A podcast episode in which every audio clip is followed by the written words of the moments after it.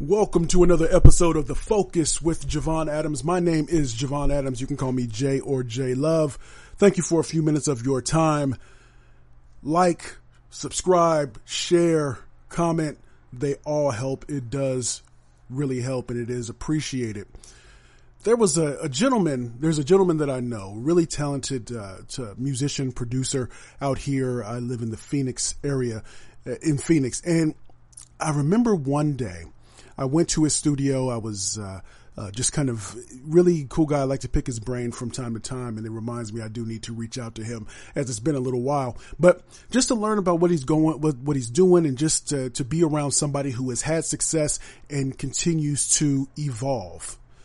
And he was about to put out a, a soundtrack. He had uh, uh just directed a movie. As I mentioned, he's very talented, and he said, "Yeah, I want to. I'm putting out this music."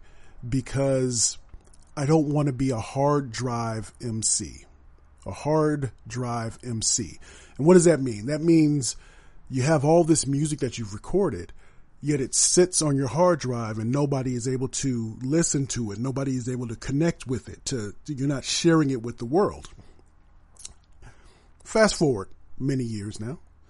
I was talking to somebody just the other day and I was sharing some uh, some things that I was going to be doing uh, in the evening in terms of trying to write down some some uh, recalibrate some goals into some of the things that I want to do, not only the goals, but how I'm going to get there, what it requires, the skills that are required for me to achieve these goals. So do I need to, do I need to read more? Do I need to, whatever it is. So a lot of different things.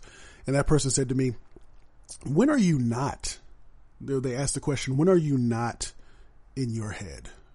And I paused and I said, What? When are you not in your head? So those are related to me in this way. You can have all the goals that you want in the world. You can have all the music recorded in the world.